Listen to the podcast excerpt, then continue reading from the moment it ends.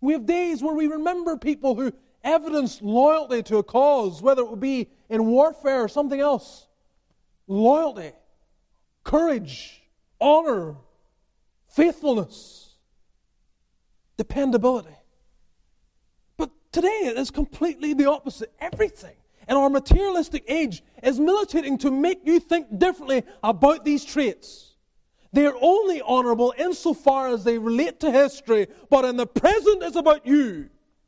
You make sure you satisfy your own carnal desires. You make sure you make decisions based upon what makes you happy. Don't take into consideration anything about loyalty to your family, to your employer, to anyone else. Don't think in terms of fidelity, being faithful in your marriage. If you're not happy, just just just get out of it. This, this is the day in which we live. This is, this is not the way it ought to be. Faithfulness.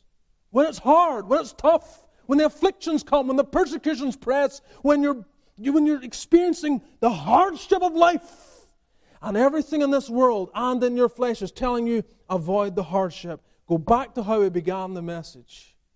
Christ must needs suffer. And the first thing that the apostles taught to believers was, you're going to suffer. Now, we don't have the outward persecutions that they faced. We don't have that. But God will ensure you face hardship. It's by that we sang about it.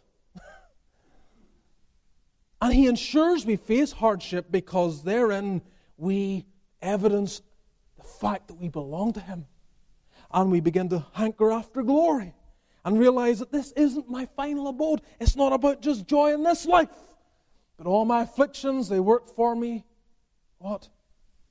Far more precious and eternal weight of glory.